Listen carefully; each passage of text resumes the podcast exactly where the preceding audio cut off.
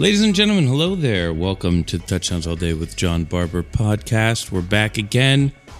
Second episode. We're going to drop this one right away. This is our attempt at a public service announcement. We have on the show today Vic Sobti, executive producer of the podcast. Vic is a doctor. Vic has run an entire hospital. Vic heads a telemedicine company focusing on radiology. Vic's wife is head of neurology at a hospital in Chicago.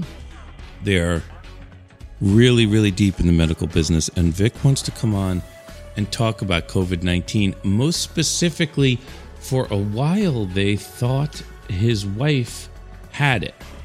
And Vic has children.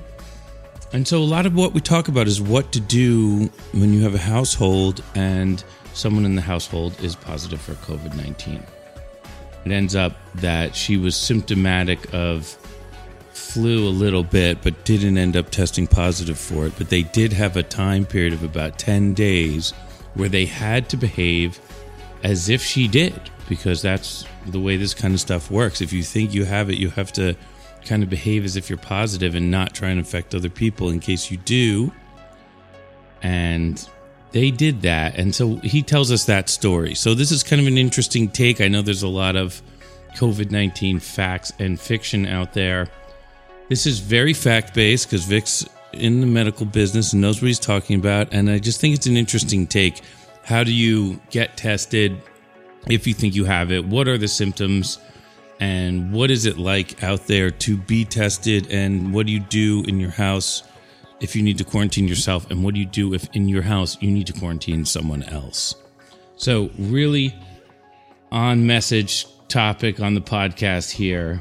And we're going to just pump this one out and get it to you guys as quick as possible.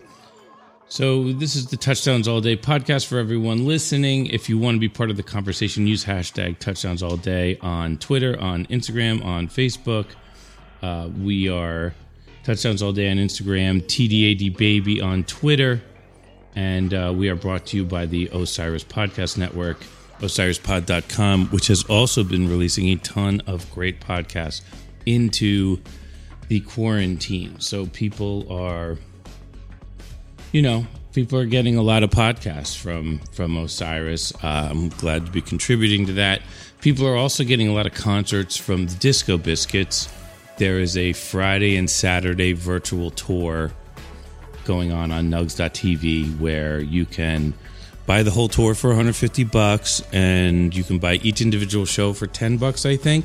And you can just go to the show on Friday Saturday night. These shows are from the archives. It's video we've never released. We've had it for a long time. And it's really great stuff. Last night was a New Year's Eve 2001 2000 2001 show where we did a bunch of Star Wars songs and we flew people around from the ceiling and had Darth Vader fighting Superman on stage and the band was playing some crazy music and everybody was all dressed up. And it was just it was a very unique concert in the history of the band. And you can go watch that right now on nugs.tv this is our virtual tour so anything that you put in uh, you know if you pay 10 bucks to watch last night's show of the new year's show to see all that craziness the money doesn't just go to the band it goes to the crew it goes to the administrative people it goes all the people in the biscuit organization so that everybody can pay their rent during covid-19 which is the big goal here. And you know what? I'm impressed. We did we really raised a good amount of money for everybody. Um, so i want to thank everybody out there who have been part of the virtual tour anybody who bought virtual tour merchandise anybody who uh, was on the Zooms with us, to watching the shows as they happened. Uh, we really appreciate everybody contributing and being a part of our virtual tour because these times, you know, it's hard for there's everybody to make ends meet, and it, it goes a long way for a lot of people. So thank you guys very much. We really appreciate it. Um, we also have merchandise coming to Touchdowns All Day.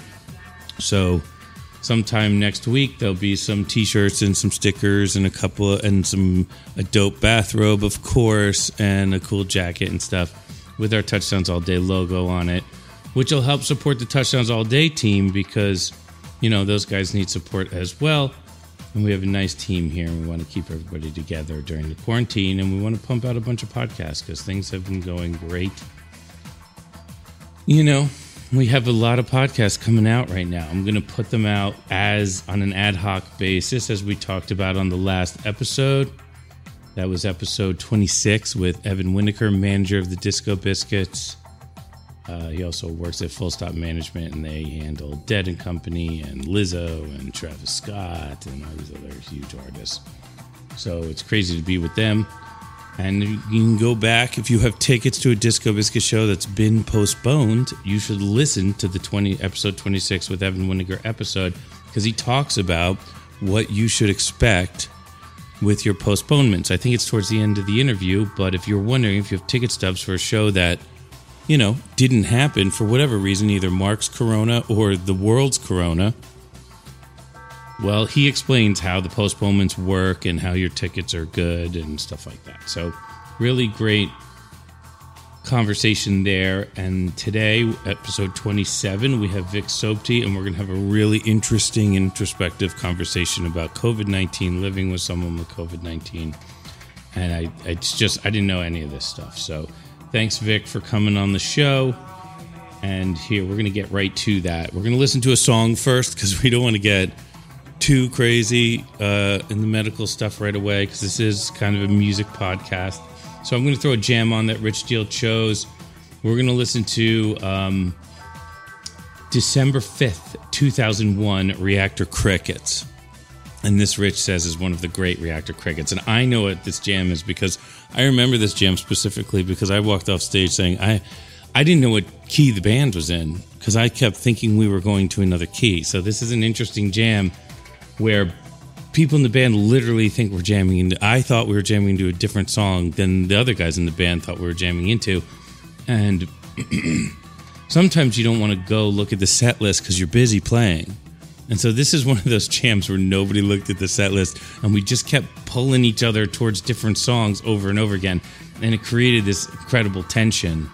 And, you know, it just exploded at the top of it. So I know what jam this is, and I'm glad Rich chose it. So we're going to get into that right now.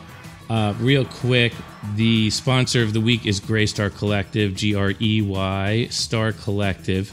They're a CBD startup based out of Denver, Colorado. They specialize in sourcing all organic, superior hemp products smokable hemp, pre rolls, edibles, tinctures, topicals. Let Grey Star Collective be your one stop shop for the best hemp products on the market. All their products are dosed accurately and effectively, which is super important. And you know, it's great for a variety of ailments. So follow them on Instagram at Greystar Collective for product updates. And if you want to see the list of everything, like if you're home and you like CBD products, all you got to do is shoot an email to Ryan at greystarcollective.com. That's it. Just say, hey, Ryan, hashtag touchdowns all day. Send me the product list. And he'll shoot it over to you, and then they'll get it to you in the quarantine and all that fun stuff. So thanks, guys, for uh, sponsoring us during the quarantine. We appreciate it. Let's get right into this episode. Vic Sobti, medical professional. We're mass communicate. We're mass communicate. We're mass communicate.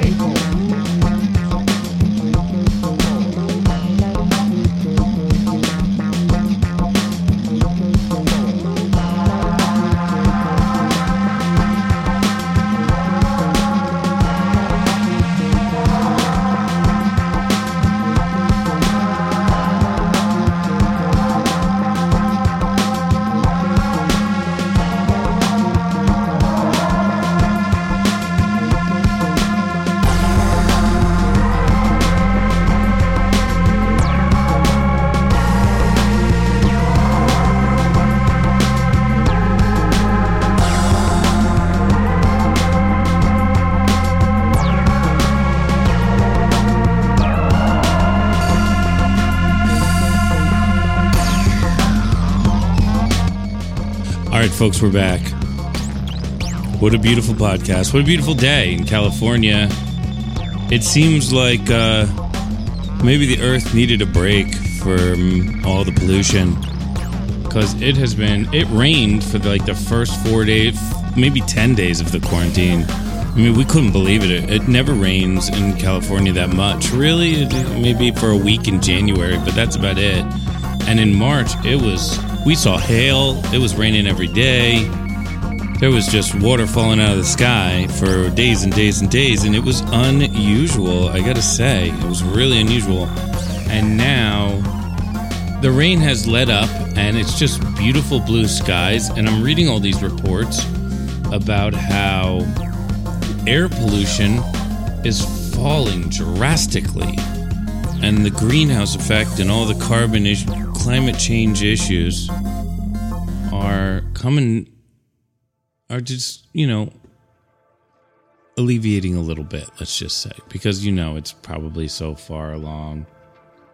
But it is a nice break from mother nature and a lot of people die because of pollution apparently from complications due to air quality and water quality and um, it's you know one interesting thing about this quarantine because the quarantine sucks let's face it but it is interesting that if you're not dealing with this virus like if you're a, a pine tree or a you know you know a, a, a crab or a lobster like you don't really care about the virus. And as weird as that is to say and the world is kind of cleaning up a little bit. Mother Nature is like sweeping out some pollution and processing some stuff a little bit. I think it's just a big advertisement for electric cars. I mean, how great would the world be if we just had more electric cars? Get rid of these gas guzzlers and get to a world where cars are quiet and don't make weird noises all the time and don't pollute the sky and we can still move around. So let's all go buy electric cars tomorrow. All right, here we go. Uh, Reactor Crickets, December 5th, 2001. I mean, you gotta like this opening, right?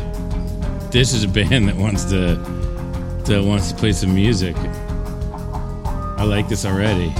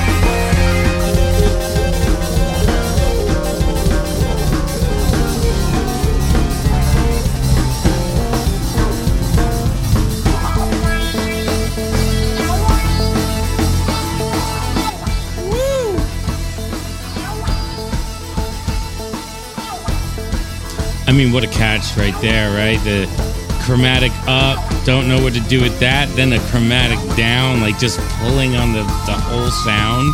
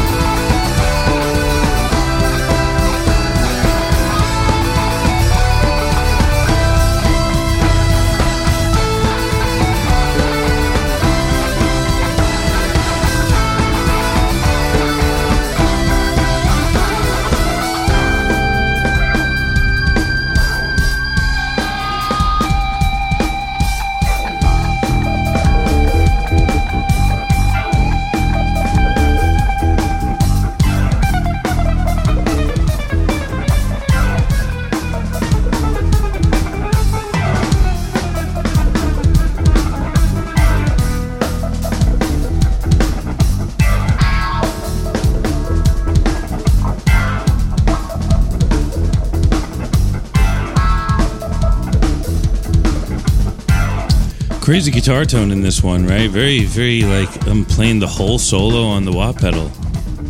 Is uh, do you guys do that, guitar players out there? Do you play an entire solo jam section on a wah pedal? That's crazy. I forgot I used to do that. I used to do it all the time, and this is a perfect example why. And you get that like searing shred guitar at the top. I mean, you always kind of want to adjust your tone. So why not just leave the wah pedal on and just adjust your tone the whole time? And I guess for a while I was I was feeling that vibe, and it is a it is a unique sound in itself. It's, it's pretty cool.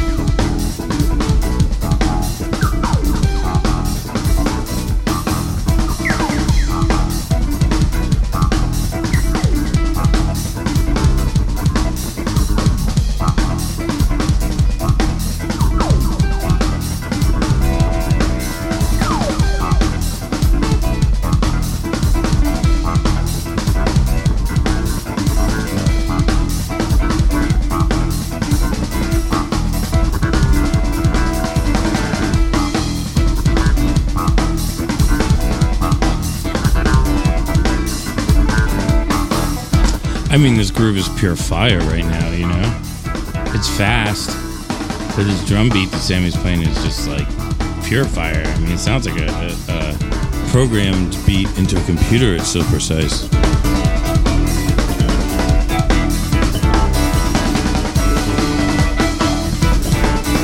That fill was crazy.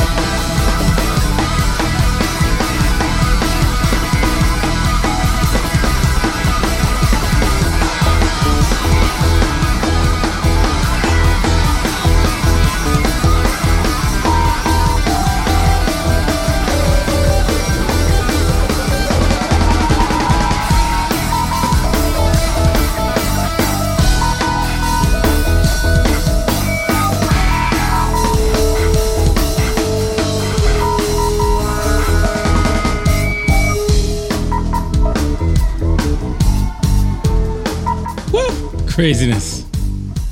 Total craziness. Gotta love that. Gotta love that 2001 insanity that we were on when, you know, that was the craziest band in the world stuff. We were all about that back in the day. It's just like so unhinged and crazy. It's really fun to listen to. unbelievable playing on that one by everybody, but really, Sammy was incredible. Brownie was incredible. Just un- unbelievable stuff, note after note. Really great to listen to. All right, folks, that's our jam for today. We're going to jump into the interview with Vic Sobti, executive producer of the Touchdowns All Day podcast, and also a medical professional with quite a list of credentials. Also on the interview is Crunk Mike. So the three of us talked on a Zoom one day and we recorded the Zoom. So it's going to be a different quality than you're used to on this podcast, but the content is great for just kind of wrapping your head around what it's like to have to be symptomatic for COVID 19 and what it's like to live with someone who might be symptomatic. So check it out. It's uh it's not that long of an interview, but there's a lot of good stuff in there. And we're gonna drop another episode right after this. So quarantine release style is a lot of fun.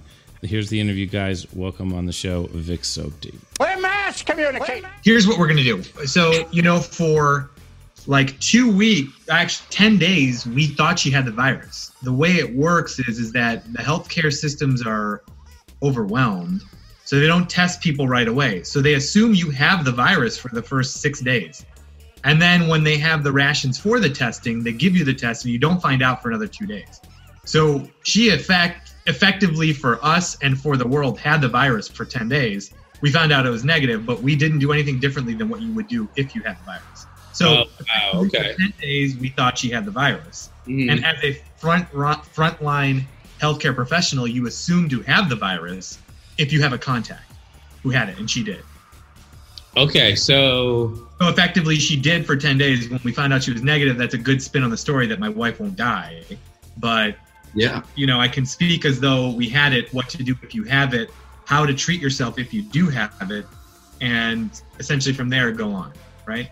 Okay, so yeah, so we can. So basically, you guys behaved as if she had it, but doesn't she have to have?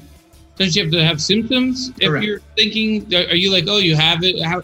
What? What were the symptoms? So that's the problem. So, wait, should we just begin on what it is? Sure. What are we talking Yeah, about? Let's talk about Okay. So, well, for people know. So let's do the short version. Right.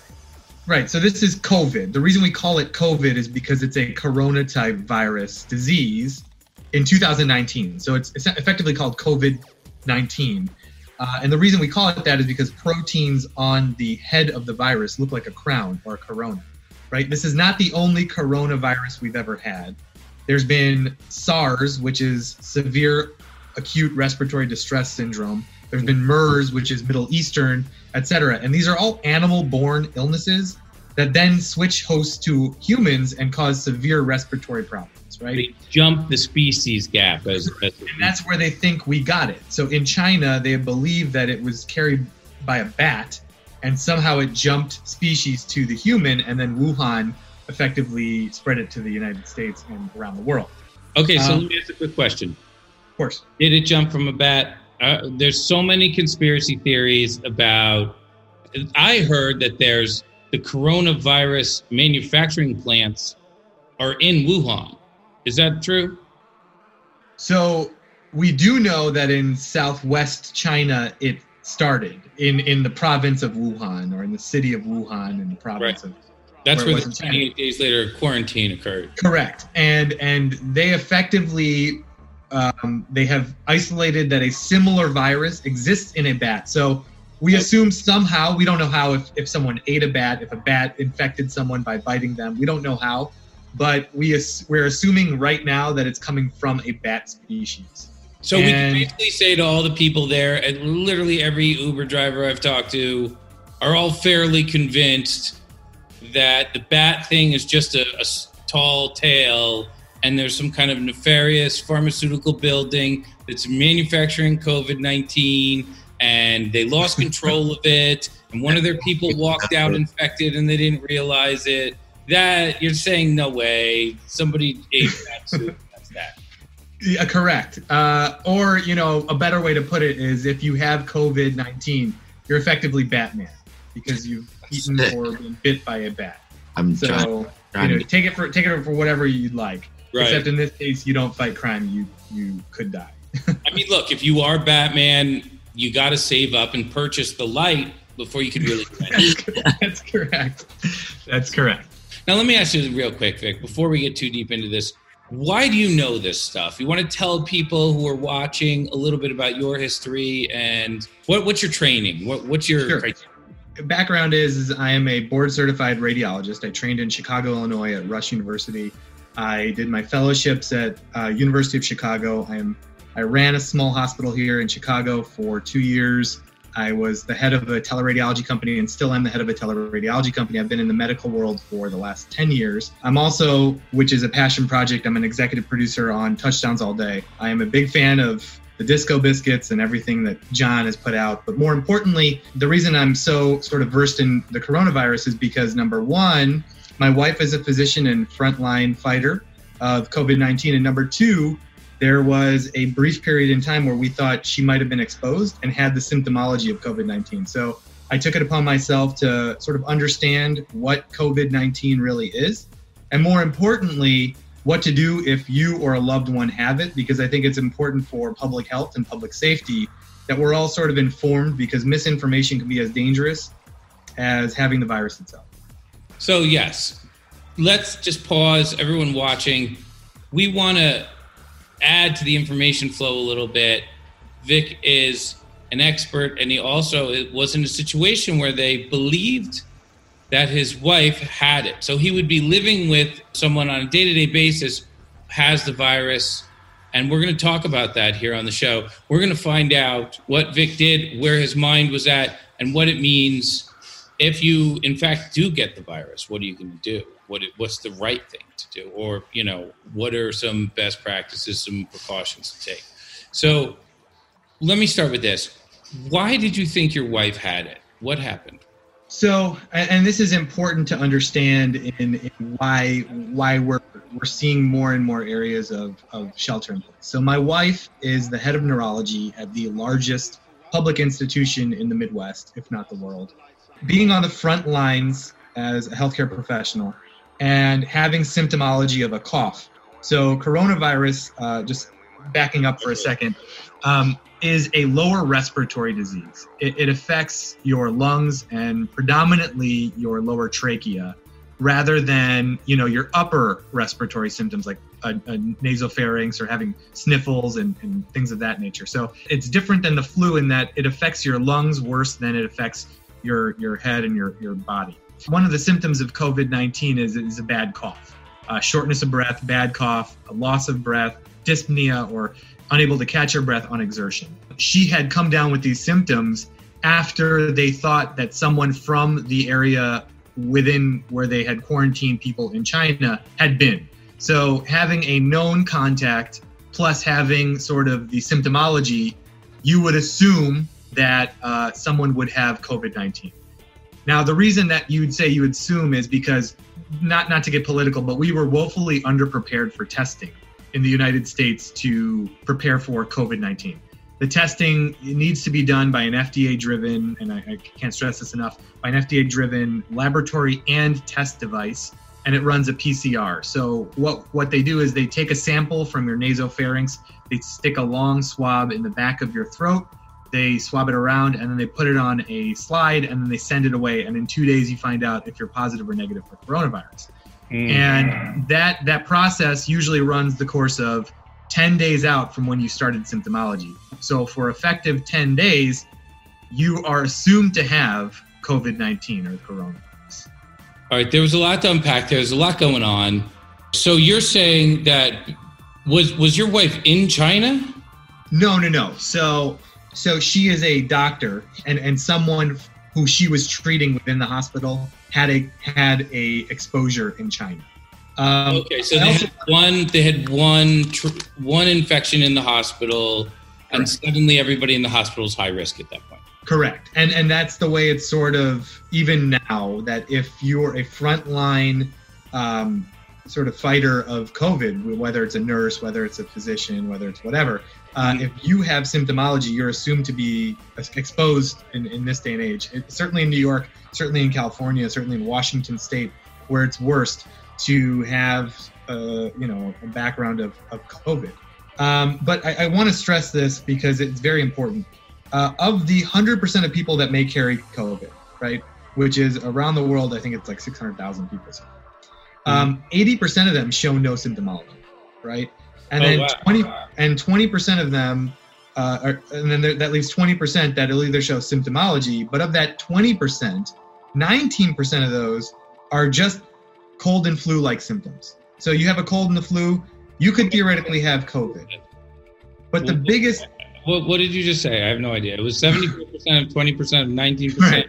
If I had 100 people that tested positive for coronavirus, Mhm. 80 of them would show no symptom. You'd be normal. You'd be you live your life normally. And then you're saying of that 80, what, how many? So 20 of them are what? Coughing all the time? Or what So are they? 20 of them, correct, have symptomology of the flu, coughing all the time, short of breath, they can't was- catch their breath, fatigue. I heard that was like the first symptom. Like somebody, you, you, you can't hold your breath for 10 seconds.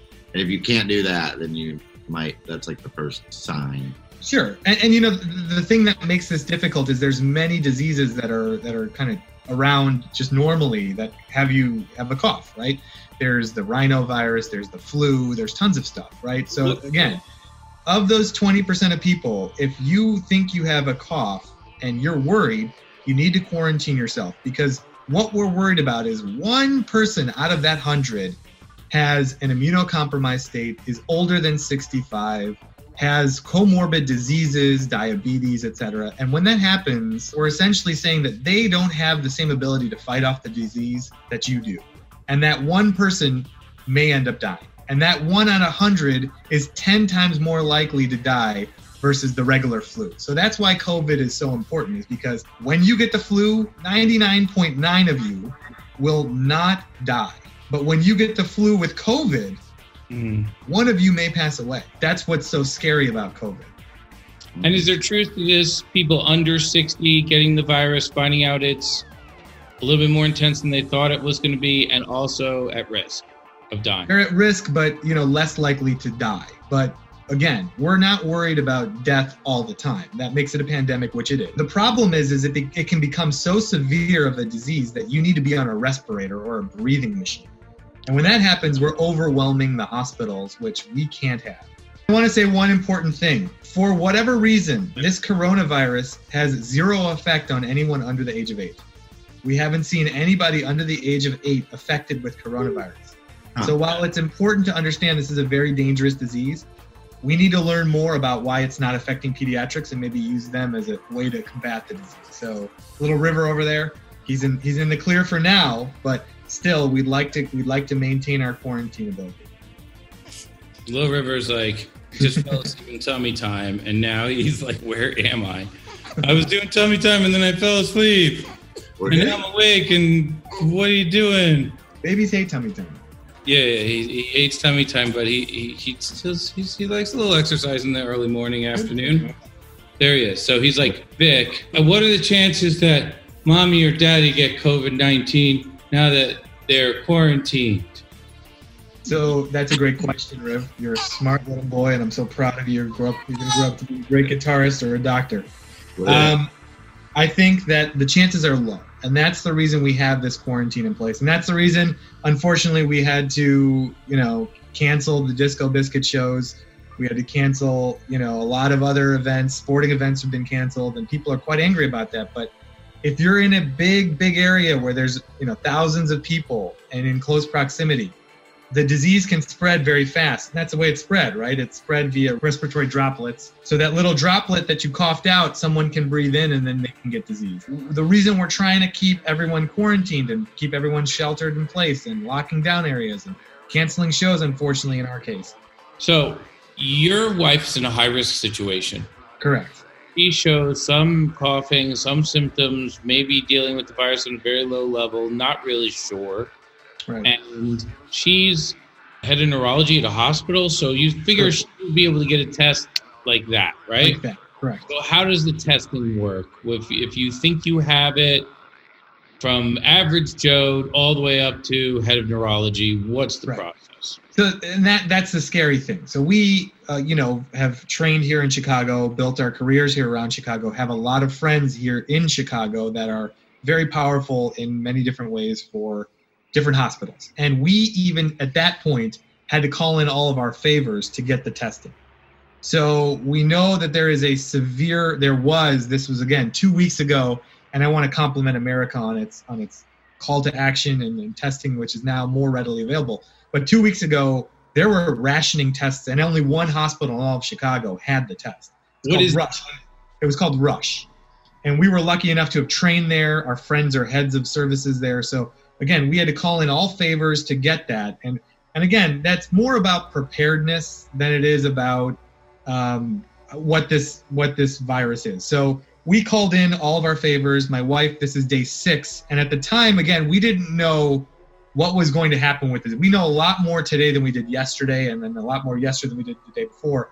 We were under the assumption that we were at 15% of people who have this disease die, right? So And that's crazy, right? That's crazy. that's an, it's an insane number. That's that's 15 out of 100 people are dying, and and that's not. And thankfully, the more and more we're getting testing and, and more and more data we're getting back, it's more like one, and it may go down under one percent of people who have the virus die. The difference is is is is that if you think you have it today, first thing you need to do is think about the public health and safety concerns. Please, please, please wear a mask to keep respiratory droplets away from other people who may be immunocompromised or maybe older. Let me dig into that. Sure. So I was at the airport the other day and I was wearing a mask. I was accosted by a grouchy old couple who told me that my mask was a waste of time and I looked like an idiot. Is that true? Are they right? I mean, obviously I looked like an idiot. They're right about that. But are they right that the mask was doing me no good at all? not to throw shade at you, Barbara. You're a great person, but the truth is, is regular masks do not stop virion or viruses from getting around or spreading. The actual mask you need is a, is a specialized fit test mask, which is in high demand now, but really reserved for healthcare professionals. That being said, it will decrease the transmission rate. So if you're coughing and you have the disease, a lot of the respiratory droplets can be contained. So no, you're not an idiot for wearing a mask Mm-hmm. they're more of the i don't want to call them idiots because that's a little rude but they're more on the side of, of ignorant because they're the ones if they're over 60 are at risk. If they even catch any form of virus it's more likely that they're going to have a far worse time than anyone under 65 so no wearing masks is still a way to spread respiratory droplets number one.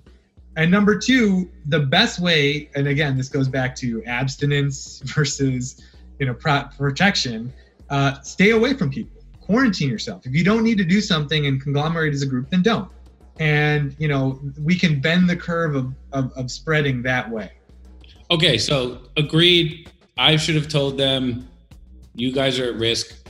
Would you Yes. like my mask or something like that? um, so, how did you end up testing your wife? What was the what was the test you did? so so day about six she's got symptomology uh, we're calling all sorts of hospitals and friends and we um, end up you know getting getting through to rush because we've obviously have a history there. And we tell them the story. You know my wife has most likely is a front line. There's people from china who've gotten here now have a flu who she has been in contact with. And they say yeah you're, you're more than likely to need the test. Mm. so they ask you to drive by yourself i'm not allowed to go because i'm a, a risk for getting contaminated along with her even though you know i've lived with her we're trying to quarantine her as best as we can and we'll get into the quarantine and how to do that she drives by herself up to uh, Rush. There's a little circular driveway. They say leave your car there, and everyone who comes to get her, there's a nurse and another nurse, so two nurses. They're masked completely and fully gowned and gloved. They walk her into a certain area, which is like a tent.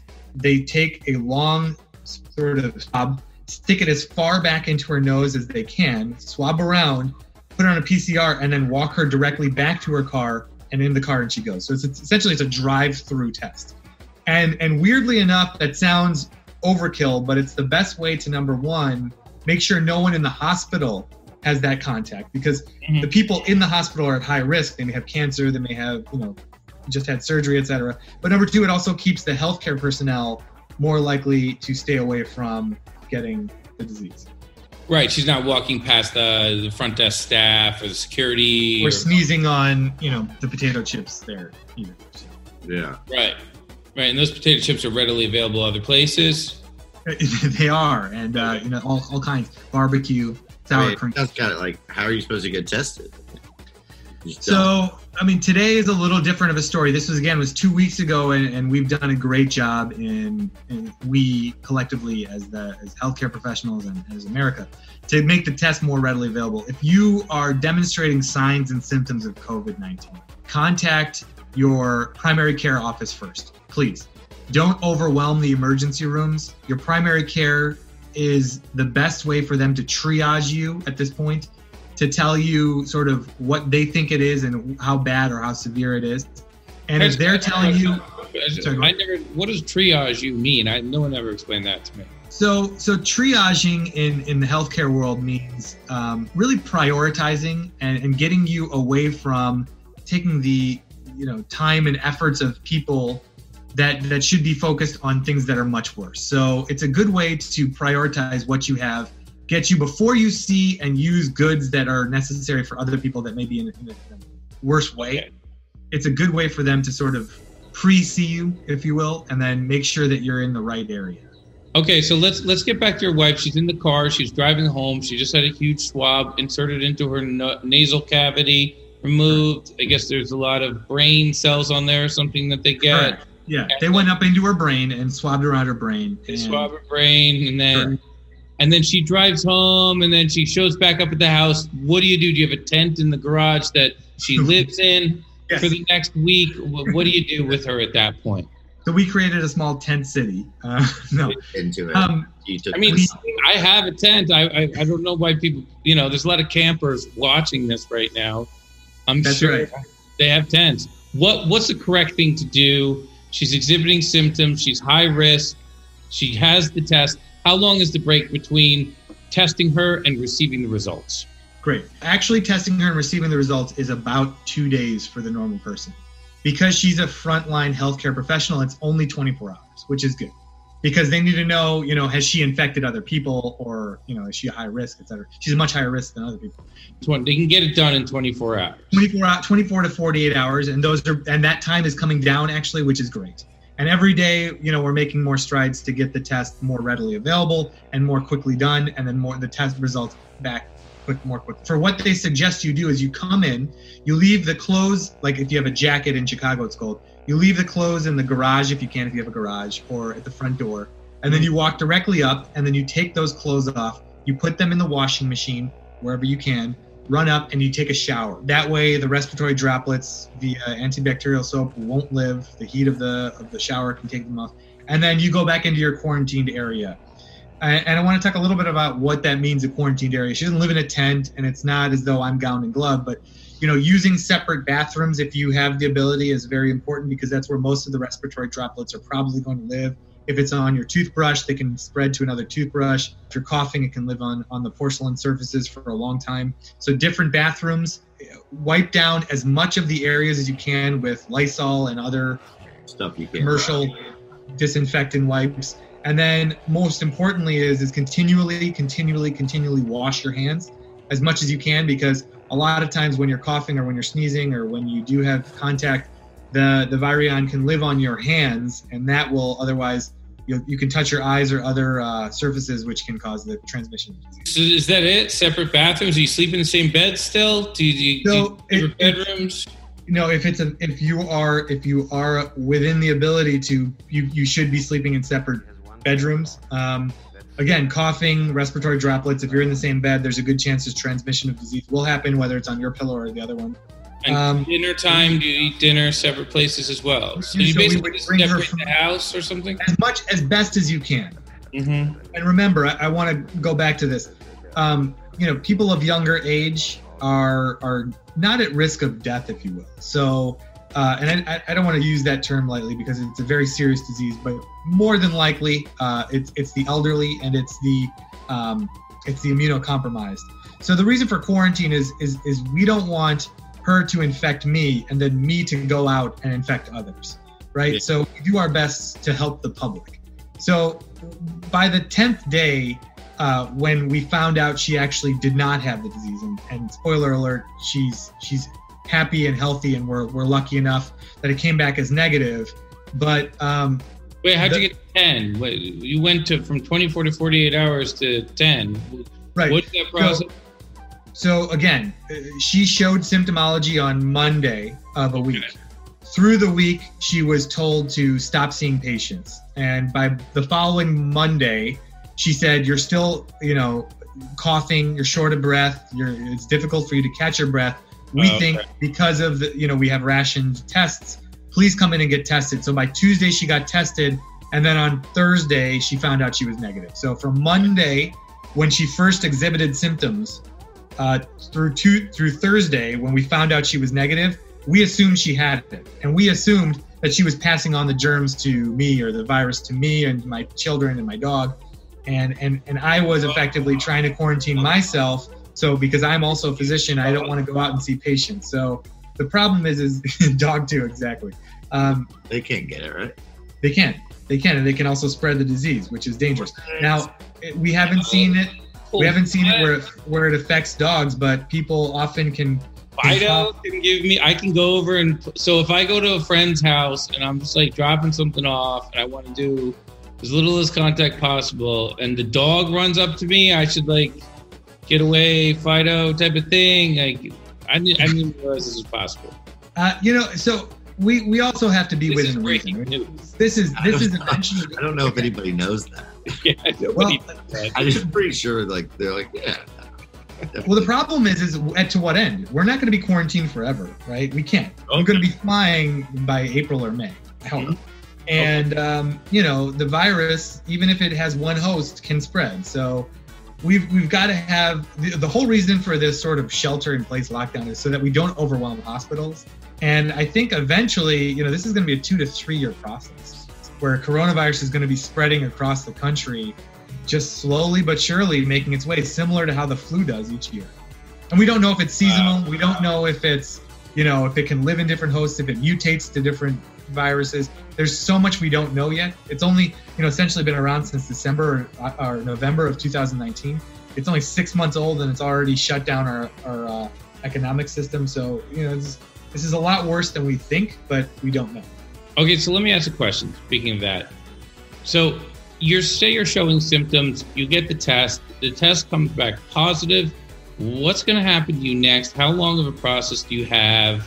What do you what do you have to look forward to with the the the symptoms getting worse, or what happens next?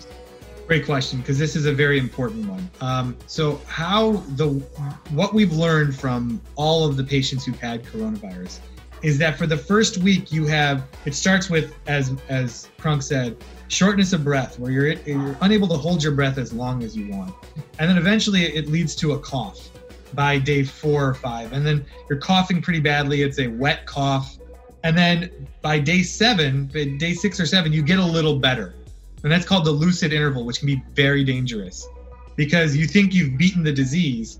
Mm. And then on day eight through nine or day nine through 10, you all of a sudden understand that you're even more short of breath than you originally were. And we've seen a huge spike in patients coming back in the second week that now need respiratory ventilation. Literally, they put a tube down their throat and there is a machine breathing for them. So it's a waxing and waning disease, which can also have a lucid interval where you think you're getting better. So you don't think you have it. And then all of a sudden you, you show up to the emergency room and you literally can't breathe for yourself. So this is a lot lot different than SARS because SARS was just a, a, a linear curve where you're getting worse, worse, worse, where you need to where you need to be respirate, respiratory ventilated. In this case, you go up, you go down, you think you're better, and then all of a sudden you're you're in deep trouble. Okay, so, symptomology you can be sort of misleading. You go up, you go down, you think you're healthy, and then you act normal. Maybe you compromise your immune system a little bit. Correct. and boom, it comes back. And next thing you know, you go to a hospital and there's no ventilator. You could be in some real trouble. real trouble and and the problem is is we are you know we have about 50,000 ventilators across the country in hospitals worldwide uh, if this is a medium spread pandemic where a million people are infected which is you know a very real number it's 328 million people in america um, we could easily see a million infected we need 64,000 people on ventilation we don't have that so that's the reason we're sort of worried What is a ventilator? Can you tell us what that is? sure. So a ventilator is a machine uh, which essentially breathes for you. It causes positive pressure going into your lung, uh, retracts the carbon dioxide out of your lung and keeps your pressures for your lungs and oxygenation of your blood um, mechanically done. But that requires a intubation tube, a tube going down your throat into your lungs. It also requires you to be sort of unconscious. It more more than more than likely is placed in an, in an intensive care unit where it's closely monitored with pressuring, and it's a very very significant significant burden if you need to be ventilated. So if you're conscious and awake, how would they hook you up to a ventilator? Is that is what's the process there?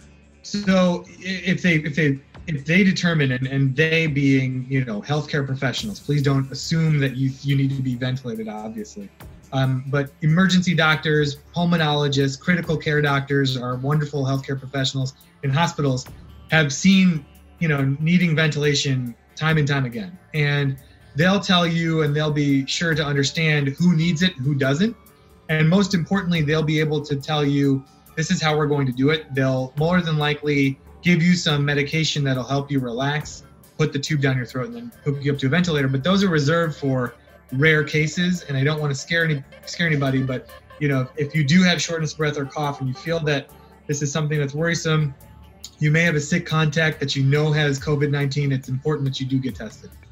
If you're a young person, you're coughing a little bit, you feel like, okay, I've been in some public spaces, I've been in a lot, I haven't washed my hands a lot, I've been in a lot of contact.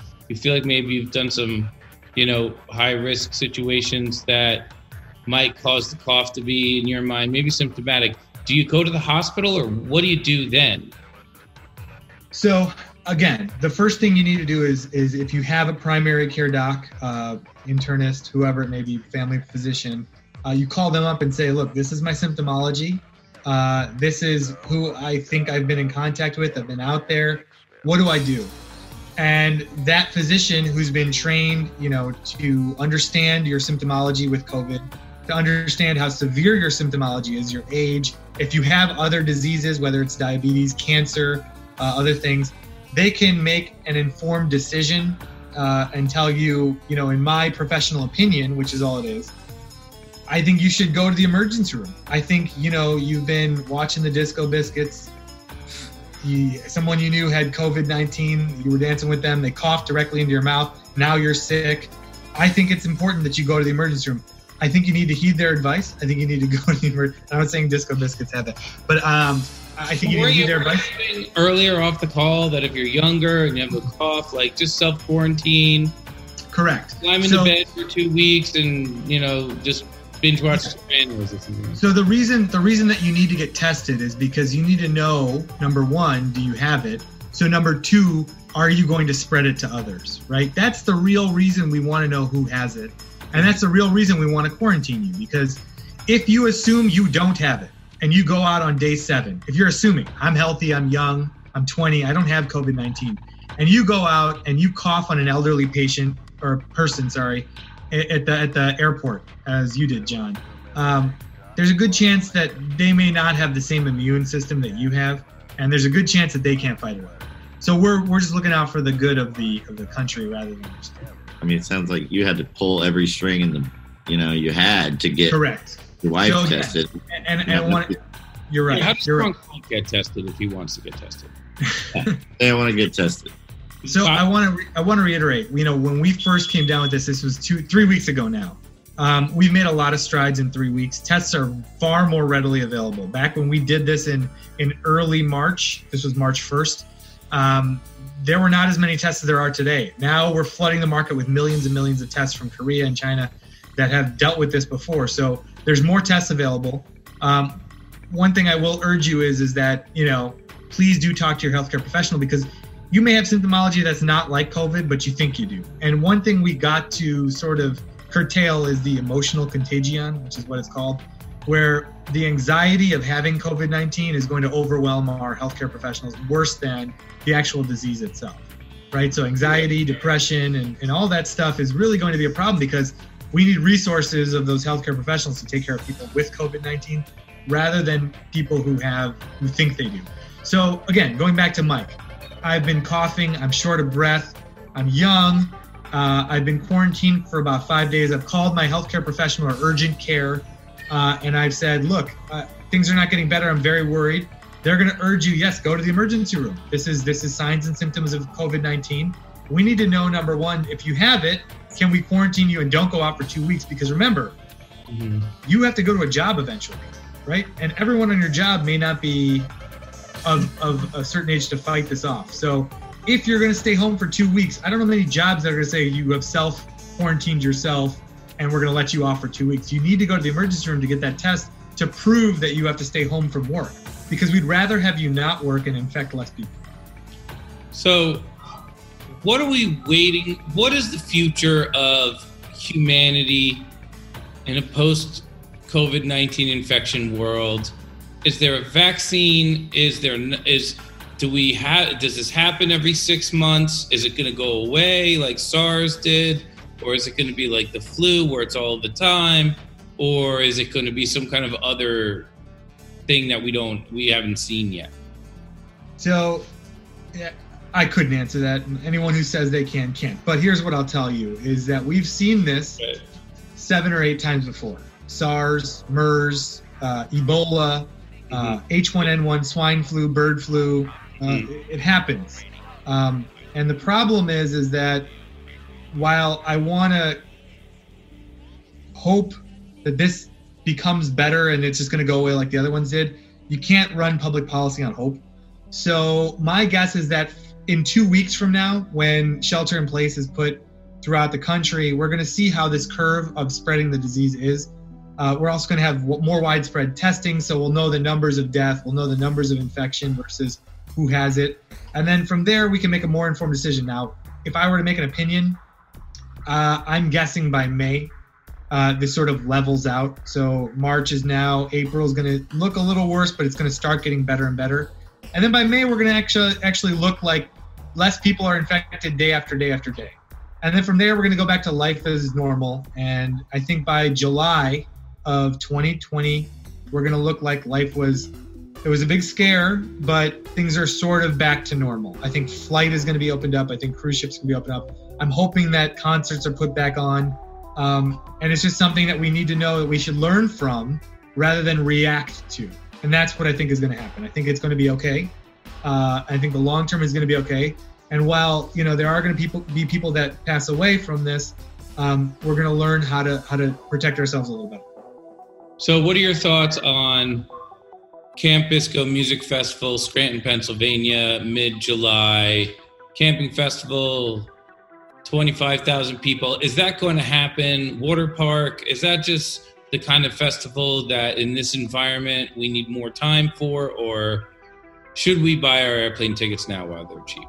I think July to put on a festival, while it's probably fair, um, I would think August is a better time, and I would think September is even better than August. And So you don't think there's anything to this this stuff that I've been hearing, which is in the summertime it's hot, viruses don't survive in the heat, uh, coronavirus isn't in the equator, you know, it's not down there, so it's there's in the hot as it gets hotter this summer, we're gonna have a, a just a the virus is gonna be kind of eradicated by that, could come back in the fall, but won't be around in the summer. You so, that? You know, we only know um, what we've seen, right? We're learning from history, and all the other viruses we talked about today have actually followed that same pattern. So theoretically, you are correct. July could be there's far less cases. This was a seasonal virus. Winter, it- our immune system is naturally low. And are you asking me would I love to see Camp Bisco on July 12th or whenever it is this year? Yes, a hundred percent yes. And I think there is a, chance. At this point, I'd place it at, you know, 50-50 that the virus is, is seeing less people each day. We've we've got an appropriate response to that. And if you wanted to make that jump, you could in July. Uh, do I think that people are still going to be gun shy? Yeah, 100%. So do I think that the population of people of concert vo- concert goers are going to go down? I do, but I think that's going to return to normal. Um, I'm hoping, and I'm, I'm very hopeful that even by April or May, we see that the the cases each day are going down. And if that were the case, then I, I would be all behind the July. You know, this was a seasonal thing. It's gotten better, and let's go. Is it possible that if we over quarantine, we won't develop herd immunity, and then we have a situation where it will come back, and it could come back and be just as bad, if not worse, than this original outbreak? Uh, that is a very valid point, and that is what Britain actually just passed recently. Is they're going with the herd mentality. Allow us to spread the disease, create an immunodeficient or create an immune response to the disease, have antibodies similar to what your vaccine is. Create a vaccine, and we're done. Right.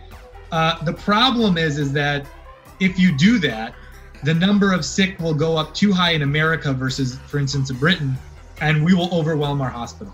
So I think they're trying to do that, but in a contained amount. So every two weeks, we're going to let it out and then quarantine again. And every two weeks, and maybe that will go on for maybe a month. And then after that month, then enough people have spread it where we have a good vaccine virus, to, about a good uh, response to it. Wow. Here you are, folks, just listening to us talk about what is affecting the whole world, the coronavirus. I can't believe I'm on this. I, I can't believe that you're such an expert on this. What a resource you are. I Yeah. think you know you're you're you're the Dr. Phil of the touchdowns all day. That's what I hope to look. I, I also please put this out there. If anyone has any questions or needs to speak to me at all, um, you know, my Twitter handle vsabt. I'll gi- please give out my email. I'm happy. Look, the the touchdowns all day community is a family to me. I really believe that, and you know, I'm obviously very intimately involved. The Disco Biscuits community very intimately involved. Very happy to be part of that. And more importantly, I'm happy to spread whatever I can or any sort of advice you have or any questions you have. Feel free to reach out to me at any time. I'm available as Crunk and you know Barbara know. I'm I'm just here to help. Um, you know, we're all in this together, and we're going to make it through this together. So it's the only way to do it. All right, folks, you heard it here from Vic, executive producer of the Touchdowns All Day podcast, and actually a teleradiologist and That's right. doctor, and his wife is head of neurology at a hospital, and they've been through this a little bit. If you get a chance to watch this in full, please do watch the segment and you know, let us know how you feel. Send us an email, the podcast at touchdownsallday.com or hashtag touchdowns all day on Twitter or Instagram, and we'll shoot back to you. Talk to us. Let us know how you feel. Thank you, Vic, for coming on. Thank you, Crunk Mike, for putting this together. And we are we're gonna wrap this, right? We're gonna put this on the YouTube page and maybe make a podcast out of this too, because it's very informative. Thank you, guys. All right, boys. We're mass communicating. We're mass communicating. We're mass communicating.